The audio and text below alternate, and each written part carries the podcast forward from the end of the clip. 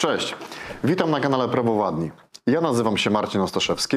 Witajcie, Sebastian Mikulewicz. Dzisiaj znowu naszym gościem jest dr Artur Bartoszewicz, witam. Dzień dobry, witam serdecznie, kolejny raz. Bardzo miło. Ostatnio rozmawialiśmy o polityce naszej wewnętrznej, e, o, o wewnętrznych naszych problemach e, Koalicji Obywatelskiej, PiSu. Natomiast dzisiaj przechodzimy do zupełnie innych tematów. Dzisiaj chcę porozmawiać troszeczkę o gospodarce i polityce zewnętrznej. E, Także Artur, no chyba temat gorący, związany z CPK. Tutaj jest, dzisiaj zaczyna wywiad Sebastian, także oddaję głos. Witajcie, to może trochę odlecimy. Nowe lotnisko, które ma powstać pod Warszawą w środ- w środkowej Polsce. Czy jest potrzebne? Czy jest to tylko zagrywka byłego rządu? Czy, czy tak naprawdę potrzebujemy takiego wielkiego portu lotniczego, całego hubu, można powiedzieć, transportowego, w momencie, kiedy jeszcze lotnisko Fryderyka Chopina ma swoją wydolność, obsługuje warszawiaków, jak również Polaków, jak również dojazd, do którego jest czy koleją, czy, czy nawet można powiedzieć, że blisko metrem można dojechać do tego lotniska. Czy stać nas na tak wielką inwestycję? Dobra, od końca. E, Nie stać jest nas na to, żebyśmy tego nie robili, e, bo koszty zaniechania będą ogromne. E, Jeżeli mówimy tu, dziś i teraz i mówisz, że, nie, że jeszcze jest przestrzeń w Chopinie, to oczywiście ktoś może jeszcze rok, i dwa i trzy udawać, że nie rozumie, co to znaczy decyzja strategiczna. Decyzja strategiczna, która mówi o odpowiedzi Polski na potrzeby komunikacyjne, e, które będą nas dotykać za 10, 15, 20 lat. Po to potrzebny nam jest tego typu hub komunikacyjny, który łączy kolej, e, drogi i e, spaja z takim dużym lotniskiem. I tak naprawdę lotniskiem, który nie odpowiada przede wszystkim na potrzeby pasażerskie, bo one są w jakiejś części zaspokajane, ale wzrost, dynamika wzrostu potrzeb pasażerskich na Chopinie czy w Krakowie, w Katowicach jest tak duża e, i będzie przez najbliższe, naj- następne lata tak e, dynamicznie rosła, że spokojnie takie lotnisko, jak zostanie usytuowane, to jeszcze e, i Katowice, i Kraków, i pozostałe regionalne lotniska będą miały z tego korzyści, ale najważniejsze jest cargo. My mamy ogromne straty z tego, że nie obsługujemy cargo. E, U nas się wozi to e, e, samochodami w sytuacji, kiedy de facto całe cargo i obsługa lotnicza cargo jest ściągana i, i e, efekty finansowe są ściągane przez i zawłaszczane przez gospodarkę niemiecką. E, Zresztą w ogóle, słuchajcie, ja mam taki, takie proste podejście w życiu do gospodarki i rywalizacji na poziomie europejskim. Jeżeli gospodarka sąsiednia, najsilniejsza gospodarka europejska kwestionuje mi coś i mówi, że e, to w Polsce nie powinno być zrealizowane, to to jest taki sygnał, e, że tym bardziej chciałbym to zrobić. Nawet po to, żeby sprawdzić, na ile Niemcy się mylą e, i, e, sprawdzić, czy i w jaki sposób zadziała to niekorzystnie na gospodarkę e, niemiecką. Tak rozmawiamy o CPK-u, tak rozmawiamy o porcie w Świnoujściu kontenerowym, też kwestionowany przez e, nie, gospodarkę niemiecką i tak samo przez kwestionowany przez gospodarkę niemiecką kwestię atomu w Polsce. Czy wszystkie inwestycje duże, które mogą zmienić warunki funkcjonowania Polski za 10-20 lat, bo cały proces inwestycyjny, bez na to, jak tam będą opowiadali politycy, że mówią 3, 5, 10 lat zrobią guzik. To wszystko będzie jak krew z nosa w, w Polsce, ale prędzej czy później powstanie i w moim przekonaniu taka, takie inwestycje powinny być zrealizowane. I teraz jest taka taki pomysł, żeby tego nie realizować, bo zrobimy sobie, wykorzystamy porty lokalne, regionalne mm, i zrobimy duoporty. Ja nie rozumiem tego pojęcia duoporty. Uważam, że to jest y, mylna strategia, która opiera się na zaspokajaniu potrzeb mm, i- decydentów lokalnych, regionalnych, którzy podjęli decyzję o budowie regionalnych portów. Ja kwestionowałem te porty regionalne i uważałem, że w Polsce ich się za dużo buduje, one będą niepotrzebne i będą nierentowne. I tak wiele portów rzeczywiście funkcjonuje. Rentowność świetną ma Katowice, Kraków, e, to są porty, które będą się świetnie rozwijały, super.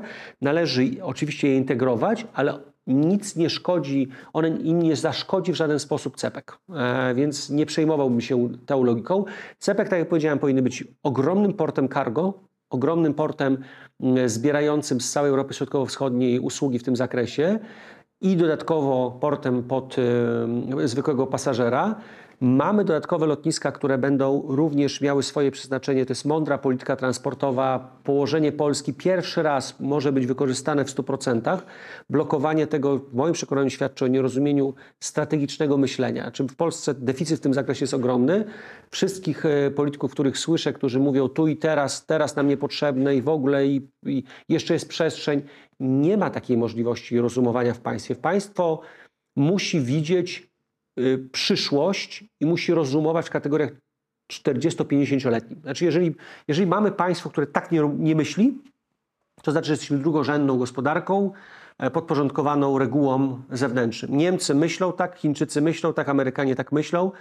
E, Nawet e, Etiopia tak myśli, budując zaporę, którą blokują e, i budują swoją siłę i blokują pozycję Egiptu. Myślą tak gospodarki, myślą tak państwa, które mają perspektywy rozwojowe. Jeżeli my chcemy się zamknąć na poziomie regionalnym, to znaczy, że będziemy się zwi- zwijać. Ja nie dopuszczę, nie dopuszczam takiej myśli, e, żebyśmy mieli się zwijać. Mamy zbudować potężną inwestycję, która zawładnie transportem w, w Europie Środkowo-Wschodniej i zabierze od Europy Zachodniej z tego bałaganu, który tam się wytwarza organizacyjnego, infrastrukturalnego, e, ogromne korzyści, które w Europie będą mm, zbudowane właśnie dzięki temu lotniskowi. E, I to jest nie tak powiedziałem, nie tylko lotnisko, ale świetne skomunikowanie e, Polski w wymiarze transportowym, transportu kolejowego i e, drogowego. Tym bardziej, że drogowy transport myśmy bardzo mocno poprawili przez lata, dzięki funduszom unijnym między innymi, ale w ogóle decyzją, że to robimy. Kolej z kolejówką cały czas mamy, e, kulejemy. Trzeba to przemodelować, trzeba to przeorganizować i hasło CEPEK jest dobrym mechanizmem. Jeżeli my nie mamy takiego celu, to my tego nie zrealizujemy. Uważam, że e, rozbijanie teraz tego celu na te duoporty i szukanie a, a, argumentów, że coś będzie taniej. Słuchajcie, tanio to biednie, biednie to nijako. Przestańmy się wygłupiać. Znaczy mówienie, że na, na co nas jest nie stać? Znaczy robienie problemu z kilkudziesięciu miliardów w sytuacji, kiedy mówimy, rozmawiamy o setkach miliardów korzyści, o czym w ogóle mówimy? Tak samo jak elektrownia jądrowa, to jest ciągłe przerażenie kwotowe. To jak ktoś jest przerażony w kwotach, to niech nie idzie do władzy. Znaczy, przepraszam najmocniej. Znaczy, to po co się pchasz na premiera, ministra i tak dalej, kiedy przerażają cię miliardy? To siedź w domu i pilnuj swoich tysięcy, jeżeli yy, te wartości przerażają. Bez myślenia strategicznego, bez odważnych ludzi, którzy pociągną tego typu inwestycje w Polsce, zapomnijmy, nie będziemy gospodarką e, taką, jaką ja sobie wymarzyłem. Ja, gospodarka, którą ja sobie wymarzyłem, to jest gospodarka, która jest w stanie z, nie, z niemiecką, czyli najsilniejszą gospodarką europejską, zderzyć się jednoznacznie i, e, i, i być na tym samym poziomie rozwojowym w taki sposób, żeby nikt nam tutaj niczego nie dyktował. To my mamy kształtować reguły gry w Europie i tak bym chciał, żeby te decyzje zapadały. Przechodząc do polityki zagranicznej, Wspominaliśmy ostatnio e, w kwestii wyborów w Stanach Zjednoczonych. Czy Twoim zdaniem realny jest powrót do władzy e, Trumpa? Czy to jest scenariusz, który się ziści? Wiadomo, rozmawialiśmy o tych nacjonalistycznych podejściach różnych państw europejskich. Takie, na, takie rzeczy dzieją się teraz też w Stanach, szczególnie na konflikt związany z nielegalnymi imigrantami, granica z Meksykiem i tak dalej. Czy Twoim zdaniem te, te, te siły są mocniejsze, czy jednak państwo amerykańskie jest mm, mocno spolaryzowane, ale też związane z z imigrantami i jednak oni mają większą siłę e, przebicia niż powiedzmy ci bardziej biali Amerykanie, którzy, którzy, którzy głosują na Trumpa. Jak to ty nie tylko biali Amerykanie głosują na Trumpa, to trzeba wziąć pod uwagę, że tam Oni- e, oni w większości dyskusje, są- no, tak, tak. dyskusje są zupełnie szerzej i, i, nie, nie, nie, nie, nie tylko i wyłącznie powiązane z e, jednym kolorem skóry. Jest duża, co- jest duża szansa, że tak się e, będzie działo, bo patrząc na pre, prawybory, no to Trump po stronie republikańskiej wygrywa i to sromotnie, pokazując kontrkandydatce, gdzie jest jej miejsce. Oczywiście zobaczymy jeszcze, no bo to różne sytuacje mogą być, bo tam Wiemy, że, że są jakieś tam dyskusje na poziomie sądów stanowych, e, kwestia związana też ze zdrowiem Trumpa. Różne rzeczy mogły jeszcze być. Znaczy, nie można powiedzieć, że ja wiem na pewno tak będzie, bo gdyby tak było, no to e, moje miejsce było zupełnie, byłoby zupełnie inne niż e, mam je teraz. Więc wróżką nie jestem, nie jestem w tym zakresie pewny domniemuję, wszystko wskazuje na to, że Trump e, z- po stronie republikanów będzie reprezentował w wyborach. Czy po stronie demokratów Biden jest w stanie cokolwiek zrobić? W moim przekonaniu nie. Znaczy, jeżeli demokraci wystawią Bidena, to, to porażka jest pewna, a zwycięstwo Trumpa jednoznaczne. Trump powiedział, że w ciągu 24 godzin zakończy wszelkie wojny w Europie, można powiedzieć, tak? Nie używając tutaj krajów, w których one się toczą. E, Pytanie do Ciebie, czy jest to realne, po pierwsze? Po drugie, czy w ogóle do tego może być, czy Stany Zjednoczone mają taką siłę przekonywania, czy siłę taktyczną, żeby zmusić e, Władimira Putina do tego, żeby zakończył jakiekolwiek e, działania wojenne? Tak, jest jedna siła prosta i, i zawsze działająca, jest siła gospodarcza. Nie, nie to, że armia stanie i powie zatrzymaj się, tylko reset i powrót do relacji, w których e, gospodarki będą ze sobą współpracować. E, Oddanie tego, tej przestrzeni, którą, o którą walczy Rosja i prawdopodobnie tak to się skończy. Znaczy nastąpi e, wydzielenie z części terytorium Ukrainy, Mm, Rosja to dostanie, nastąpi jakiś układ, tak jak ja- jałtański u nas i bez Ukrainy przy stole zapadną decyzje. Tak było, jest i będzie. Jeżeli oligarchowie i wszystkie interesy, które w Ukrainie e, dzisiaj się splatają, uznają, że inne rozwiązanie jest korzystniejsze niż prowadzenie konfliktu zbrojnego. E, nie, nie widzę scenariusza, który mógłby nie zaistnieć e, w takim modelu, o którym rozmawialiśmy. Wręcz, przeciwnie, wręcz, przeciwnie, uważam, że bardzo szybko mogą się emocje i w Europie zmienić, i, i w Stanach Zjednoczonych, które doprowadzą do sytuacji, w której ten konflikt zostanie wyciszony. Nie tylko ten, tak samo kwestia mm, Izraela, Palestyny, Hamasu. Jak ktoś zechce, to zamknie to szybko. Jak zechce, tak samo to wszystko podpali, tak samo relacje chińskie. Wszystko jest zależne od tego, jakie korzyści mają strony i jak te korzyści w dłuższej perspektywie są oceniane. Świat, który dzisiaj widzimy, jest tylko i wyłącznie jakimś tam zdjęciem, my się tym emocjonujemy. Patrzcie, drodzy Państwo, ostatnie 50 lat, jakie emocje były w którym kierunku. Ja to zawsze powtarzam. W 1939 wybuchła wojna, w 1945 Niemcy byli źli.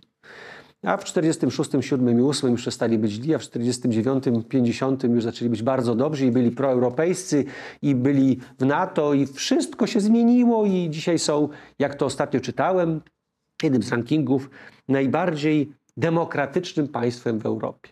Naprawdę cudowna rzecz się stało. Prawda? Więc możesz kazać, że to, co dzisiaj, tego, kogo dzisiaj e, szufladkujemy, uznajemy za złego, możesz kazać, że za kilka lat będzie dobra, tego, którego dzisiaj traktujemy za przyjaciela, możesz kazać, że będzie naszym wrogiem. Trzeba na to też uważać. O, w kwestii tego, że słyszymy coraz częściej, że Rosja przestawia się na taką gospodarkę wojenną, że się będzie... Czy już się przestawiła? Czy już się przestawiła, że będzie się zbroić, że tam w 3 lata, 4 jest w stanie się na tyle dozbroić, żeby zaatakować kraje bałtyckie, w tym Polskę. Coraz częściej słyszymy takie głosy w mediach. Czy to jest realny scenariusz, prawdopodobny scenariusz? Ja, ja zadam pytanie, po co? Znaczy, ja, lubię takie scenariusze w stylu straszenia Polaków i, i mamy być tak przestraszeni, żebyśmy zachowywali się, no bo e, w, w, w, sposób, który spełnia oczekiwania tych, którzy dokonują tego przekazu. No, po co? Znaczy, po prostu, no wyobraźcie sobie, no dobra, Rosja wchodzi, no i co tutaj robi? 38 milionów partyzantów. Nawet jeżeli, no bo Polacy jak się zachowują? No, ciężko nas spacyfikować w czasie pokoju. W czasie wojny tym bardziej. No przecież taki racjonalny naród, który robił powstania yy, w czasach, kiedy inne narody do głowy by mi nie przyszło. Przecież my potrafimy poświęcać pokolenia, yy, żeby, żeby uzyskiwać swoje i to tym bardziej nas mobilizuje, jak ktoś próbuje nas pod but wziąć. No, no, ja rozumiem, żebyśmy. No, kto dzisiaj zrealizował? No, musiała być model wchodzenia, niszczenia, palenia i, i wyrżnięcia wszystkich Polaków. No, no po co? Znaczy, ja nie widzę korzyści, bo zawsze trzeba przy takich rozwiązaniach szukać korzyści. Tak jak widzę korzyść w konflikcie Rosji z Ukrainą, dla Rosji widzę tą korzyść, tak konflikt Polska-Rosja, Rosja-Polska, nie widzę tej korzyści dla nikogo. Znaczy tutaj nie ma żadnej korzyści. Więc Litwa, Łotwa, Estonia, co za korzyść tam może być poza bałaganem y, wewnątrz Rosji? Twierdzenie, że oczywiście gospodarka wojenna może być realizowana, tylko zawsze się pojawia pytanie, czy dany naród chce walczyć, e, bo wojsko jest dobre, jak jest dobrze uzbrojone i, i, i e, żołnierze zdeterminowani i wierzą w to, co robią. I po co walczą? Tam nie ma takiej determinacji, żeby wchodzić na Litwę, Łotwę, Ukrainę, a już tym bardziej do Polski. Znaczy, no po co? Znaczy, ja, ja, znaczy mówię, może ja się mylę. Oczywiście, ktoś powie za trzy lata, Bartoszewicz Bo jest straszne, mówię, że się nic nie stanie, się stało. Ja nie widzę, nie widzę tej korzyści, nie widzę zasadności. Widzę zasadność zastraszenia nas. Znaczy to, że my jesteśmy przestraszeni, to, że my oddajemy swój potencjał rozwojowy, to, że my kogoś wspieramy i to ta strona nas najczęściej straszy i mówi, że jak nie, to jak my przegramy, to wy będziecie zaatakowani. Bo tak jest dla nich interes, żeby to mówić. Znaczy w interesie Ukrainy jest to, żeby wszystkich straszyć dookoła, bo gdyby byli nieprzestraszeni, to by im nie pomagali. Więc ja to rozumiem, to jest interes ich, ale jaki jest nasz interes, żeby być tym przestraszonym wiecznie? Nie wiem, nie rozumiem, więc y, poczekajmy na wybory w Ameryce, zobaczymy może, y, tak jak to wszystko powstało, tak szybko się y, rozwikła i, i będzie dla nas bardziej zrozumiałe i pojawią się inne interesy zupełnie gdzieś indziej i nagle się okaże, że, że ten świat wygląda zupełnie inaczej, w innych kolorach wstaniemy, obudzimy się. Wszystko można zaskoczyć. Ostatnio głośno się zrobiło, przynajmniej w Warszawie, na temat strefy czystego e, Powietrza. powietrza tak? Europa produkuje średnio między 4 a 5% dwutlenku węgla i wszystkich gazów cieplarnianych, jeżeli chodzi o bilans gospodarczy całego, całej kuli ziemskiej, można powiedzieć. Natomiast z drugiej strony jest największym tym, który się ogranicza w tym wszystkim, w tej produkcji, chce być najbardziej ekologiczne.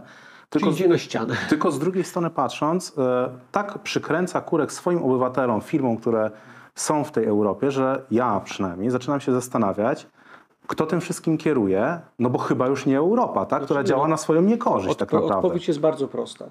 E, przy każdych tego typu analizach ja jako ekonomista szukam głównego beneficjenta, czyli kto ma korzyść z tego. Ideologia, którą jesteśmy obkładani od, od kilku lat, yy, pokazuje taką, takie, takie szalone ruchy, które są e, finansowane najprawdopodobniej ze środków zewnętrznych. Zresztą była niedawno informacja, że e, partia chińska, komunistyczna partia chińska finansuje szereg organizacji pozarządowych w Stanach Zjednoczonych, żeby przyspieszać proces e, dekarbonizacji, żeby wzmacniać taki proces szybkiego, wszystkie, wszystkie transformacji energetycznej, żeby gospodarka amerykańska nie zdążyła wyprodukować coś własnego, tylko musiała importować. I dokładnie to się dzieje w Europie. Znaczy my jesteśmy idioty, idiotami, totalnymi idiotami, dokonując transformacji poprzez uzależnienie od następnej gospodarki, to tej gospodarki, jak twierdzimy, która jest konkurencyjna dla nas. Czyli tak jak przed lata, przez lata kupowaliśmy surowce od Rosji, twierdząc, że a, nagle się obudziliśmy, stwierdziliśmy, że, że zbudowaliśmy poten, potencjał Rosji do tego, żeby, żeby atakowała innych, tak teraz y, robimy y, wszelkie dziwne rzeczy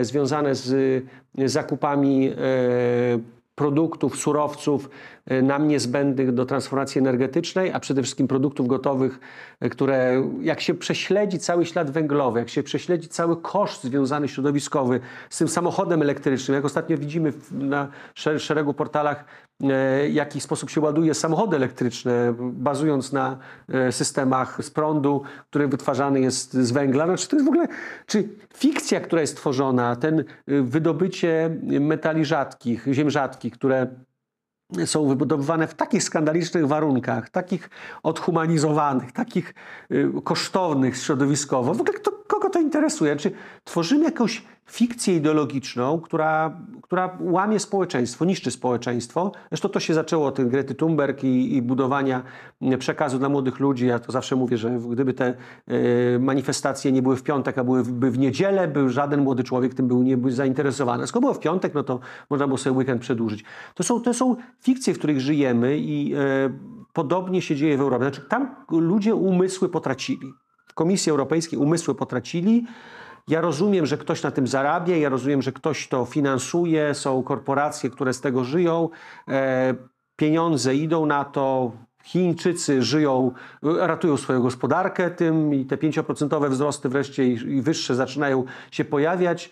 E, części konsorcjum i konglomeratom europejskim udaje się tam troszeczkę zarobić, ale koszty społeczne i gospodarcze, destrukcję, którą budujemy i obniżając swoją konkurencyjność, to jest niewyobrażalne. Czy my stajemy się niewolnikami, zakładnikami technologii, e, które są niezwykle kosztowne środowiskowo, tylko my traktujemy, że skoro się nie u nas to dzieje, a na zewnątrz, to my jesteśmy święci. To jest podłe to, co my robimy. Znaczy, to jest obłudne, podłe, yy, niemoralne. niemoralne. Europa staje się niemoralna. Kupując samochód elektryczny jesteś niemoralny, bo w tym momencie niszczysz środowisko wielokrotnie mocniej e, w stosunku do tego, co, co, co, co, wyobrażenie w tym zakresie masz.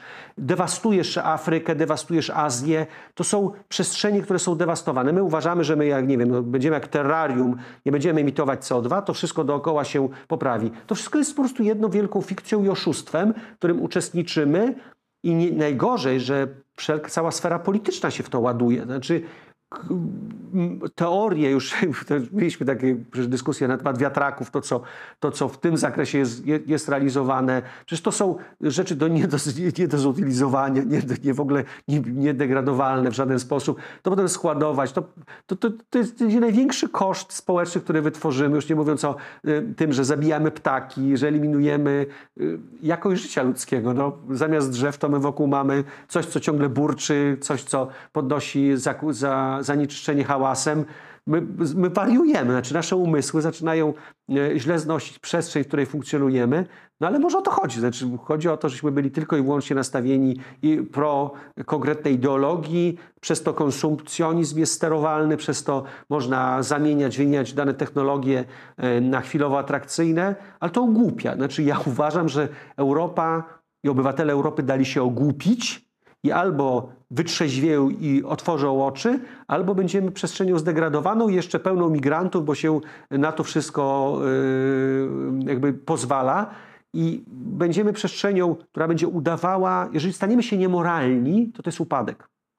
Rzym upadł przez niemoralność, Grecja miała problem yy, upadku przez niemoralność. Jak moralność ginie, a moralność, jak powiedziałem, w Europie ginie tym, że my się okłamujemy. My twierdzimy, że my jesteśmy fair w stosunku do środowiska w sytuacji, kiedy to środowisko y, niszczymy wielokrotnie silniej. Udajesz, udajesz, jeszcze raz udajesz, przestań mu udawać. Wtedy normalność wróci. Opowiedz mi, bo to jest taki temat, który też wraca teraz coraz częściej. Patrząc na sytuację na Ukrainie i kwestii rozbrojenia broni jądrowej, e, oddanie, że tak powiem, niezależności w imię tego, że miało być bezpiecznie, a nie jest. Czy Polska ma jakiekolwiek szanse na to, żeby starać się o mm, broń jądrową? Czy to jest w ogóle wykonalne w jakiekolwiek aspekcie, Twoim zdaniem? Znaczy ja nie, nie uważam, że ona jest nam niezbędna. Ja uważam, że niezbędne jest y, technologia atomowa i, i, i atom w ogóle. E, czy nam ta broń jest potrzebna? Myślę, że nie, dlatego że my możemy iść w technologie, które są bardziej destrukcyjne.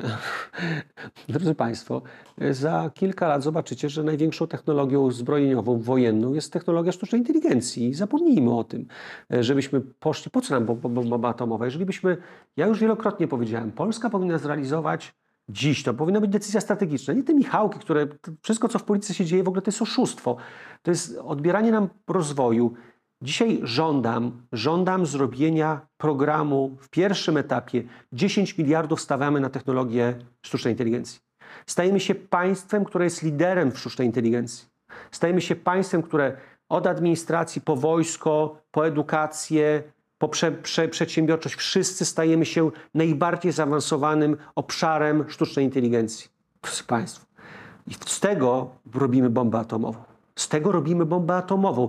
Mając sztuczną inteligencję, którą zawładniemy, którą będziemy, i to ja powiedziałem, 10 miliardów w pierwszym etapie. Ja uważam, że każdy kolejny rok powinien być podwajany do sytuacji, w której mamy 100 miliardów wydawanych corocznie na rozwój sztucznej inteligencji. Nas jest na to stać. I wtedy, drodzy Państwo, stajemy się gigantem europejskim, gigantem światowym. To my decydujemy o bezpieczeństwie świata. Tylko przestańmy udawać, że to jest niemożliwe. Budujmy cepek, budujmy atom, budujmy kontenery i uznajmy, że budujemy bombę atomową, tylko w rozumieniu takim, że robimy z Polski kolosa, kolosa, jeszcze raz kolosa yy, związanego z, ze sztuczną inteligencją. A co z problemami gospodarki niemieckiej? Bo coraz częściej mówi się, że my jesteśmy tak bardzo mocno zespoleni z niemiecką gospodarką. Czy problemy Niemiec przyniosą się naszą polską gospodarkę? Tak, jeżeli będziemy słuchać Niemiec i nie realizować projektów, które są dla Niemiec konkurencyjne, to tak. Znaczy to oni ma, będą, będą chorować coraz bardziej, a my nie będziemy e, wzmacniać swojego organizmu, nie będziemy budować potencjału.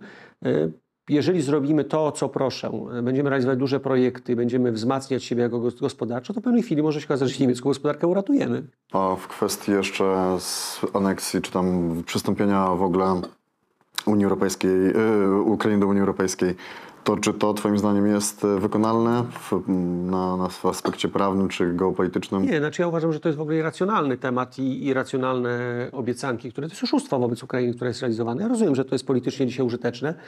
W NATO nie ma szans e, z uwagi na Trump jednoznacznie odrzuci tego typu logikę. Powie, kraj nieustabilizowany, kraj niebezpieczny nie będzie członkiem NATO, ja nie będę brał odpowiedzialności za kogoś, kto jest irracjonalny i nie potrafi się sam bronić e, i to będzie jednoznaczne. Jeżeli Unia, chodzi o Unię Europejską, e, nie w naszym interesie jest Ukraina w Unii Europejskiej. Już widzimy dokładnie, co to znaczy Ukraina przy naszej granicy z zasadami, które Unia Europejska, Komisja Europejska daje jej lepsze niż członkowi y, Unii Europejskiej. Oni mają prawa y, państwa unijnego z, zero, z zerowymi obowiązkami. Produkcja żywności, jak ja pamiętam, drodzy Państwo, pamiętacie, programy SAPAR, które nas przygotowały do tego, żeby HACCP wprowadzać, różnego rodzaju standardy produkcji żywności. To były kolosalne zmiany, kosztowne zmiany, które musieliśmy wykonać. Ukraińcy tego nie mają. Mają to na to wyczesane. Zalewają niekontrolowanie, ale nawet bez potwierdzenia jakości żywnością. E, okazuje się, że skoro to nie przeszkadza, to ja zadaję pytanie. Ja dzisiaj bym zawiesił wszystkie HACCPy. Ja bym dzisiaj zawiesił wszystkie standardy europejskie w Polsce produkcji żywności. Naprawdę. No to skoro to nie ma znaczenia, skoro można robić co się chce, skoro można y, nawozić czym się chce, y, y, płaca minimalna, zapomnijmy o tym. Standardy socjalne związane z utrzymaniem pracowników, zapomnijmy o tym. Przecież w Ukrainie tak jest. Tam jest dumping. Znaczy, jeżeli ktoś zmusza nas do tego, żebyśmy przyjmowali ich reguły, to sorry, to znaczy ja przestaję funkcjonować w logice, która mnie do tego zmusza. Albo mówimy jednoznacznie, jesteśmy członkiem Unii Europejskiej, a to znaczy, że standardy Unii Europejskiej muszą być narzucane, dopóki nie, nie spełniasz, to ja nie wpuszczam żadnego produktu na, swoją, na swoje terytorium. Nie wpuszczam. A mnie guzik obchodzi, co tam się dzieje. I teraz dewastacja gospodarki polskiej, która następuje, będzie jeszcze większa w momencie, kiedy wejdzie kraj, który będzie roszczeniowy wobec wspólnej polityki rolnej, totalne przewartościowanie w tym zakresie polityki spójności. Zapomnijcie, drodzy Państwo, że będziemy dostawali jakiekolwiek fundusze unijne, Zapomnijcie o jakiejkolwiek wspólnej polityce rolnej, śladowe środki tutaj będą. Wszystko pójdzie na Ukrainę. I zobaczycie Państwo, jak będziecie kochać wtedy ten kraj, który będzie e, wpuszczony. Gdyby do tego doszło, chociaż mówię, to jest irracjonalne, jak się na to nie zgodzi. Tak jak Turcja się nigdy nie zgodzi na wejście Ukrainy, a to jest członek NATO, a to muszą być wszyscy to zobaczcie, co, co robili ze Szwedami, fin, fin, Finami. Tak samo wejście do Unii Europejskiej nie zgodzą się poszczególne państwa. Francuscy rolnicy nie zgodzą się, niemieccy rolnicy nie zgodzą się. Zapomnijcie o tym. Jesteśmy na początku 2024 roku. Rozmawiamy w styczniu. I jakbyśmy się teraz mówili, że nie jesteś w łóżku, ale jakbyśmy się troszeczkę mieli pobawić w to, co się zadzieje, co przyniesie nam ten rok 2024 na, na płaszczyźnie, powiedzmy, Polska, Europa, świat? Znaczy na płaszczyźnie polskiej no to mamy przed sobą e, wybory, dwie tury, które będą gotować Polaków. Wojenkę, która jest rozpoczęta, więc nie, nie myślę, że rozsądek się pojawi i, i taki, taki konsensus zostanie zawarty. Wręcz przeciwnie, uważam, że będziemy mieli ogromną burzę cały czas ciągnioną, no bo nie mamy mądrych liderów, a jednostki, które się będą pojawiały, tak jak propozycje, które padały mm, do tej pory, bardzo jednostkowe, no, wydaje mi się, że siły nie będą miały przełożenia na tyle, żeby, żeby coś zmienić, więc raczej będziemy rozdygotanie.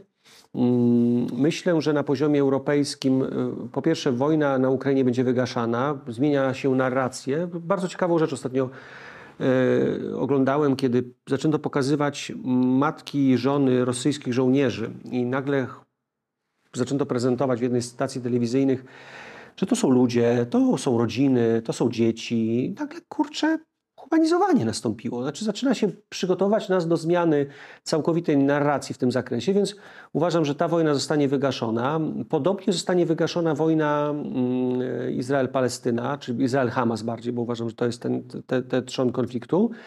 E, co nie znaczy oczywiście, że nie ruszy konflikt, y, który jest bardzo niebezpieczny. To są kwestie związane z mm, Serbią i w ogóle mm, tych, tych obszarów, y, które mogą e, być punktami zapalnymi, czyli dawne obszary jugosławiańskie. Kocioł to, bałkański, tak? Kocioł bałkański, to może nam się, to się może nam rozpalić y, i tam może siła się przenieść. Jeden konflikt się zacznie, drugi się rozpali. E, tylko po to, żeby te emocje i kanały korzyści zostały przemodelowane. Na poziomie światowym myślę, że e, Trump e, w Stanach Zjednoczonych, we Francji mamy totalne odmienienie e, kierunków rozwojowych i, i politycznych. W Niemczech myślę, że bardzo silna również zmiana na scenie politycznej, co będzie wiązało się z rewolucją w Komisji Europejskiej i zmianie sił w tym zakresie. A co by nie było, jakbyśmy nie patrzyli na świat, to Chiny dalej będą Chinami, dalej będą patrzyły w perspektywie 50-stuletniej na ten cały cyrk, który w Europie się dzieje, bo, bo, bo to jest wszystko cyrkiem. Znaczy my mamy teatr ogromny, e, brak myślenia strategicznego i takiego wzięcia odpowiedzialności za obywateli i za państwa, no i ogromne ruchy migracyjne. Znaczy uważam, że i i wiosna i jesień to będą kolosalne ruchy migracyjne z Afryki. E, I to, co do tej pory widzieliśmy w migracji, mm, to jest tylko preludium. Znaczy będziemy, mieli, będziemy zalewani niekontrolowany, niekontrolowaną migracją e, i to może spowodować ruchy społeczne mm, w poszczególnych państwach, e, łącznie z agresją. Znaczy my możemy mieć takie wybuchy, e, nie chcę powiedzieć za mocno, ale, ale agresja łącznie z taką agresją przemocową wobec migrantów może się pojawić w Europie. E, Prawicowe ruchy, takie skrajne, narodowe, mogą spowodować, że w wielu krajach e, ktoś, kto będzie miał inny kolor skóry lub inną religię, będzie, e, będzie zagrożony. Artur, bardzo Ci dziękujemy. Dziękuję serdecznie. Za dzisiejszy wywiad. Naszym i Państwa gościem był dzisiaj dr Artur Bartoszewicz. Bardzo dziękuję. Dziękuję serdecznie. I jak zawsze zachęcamy do komentarzy, do pytań, do dyskusji. Dziękujemy i do zobaczenia.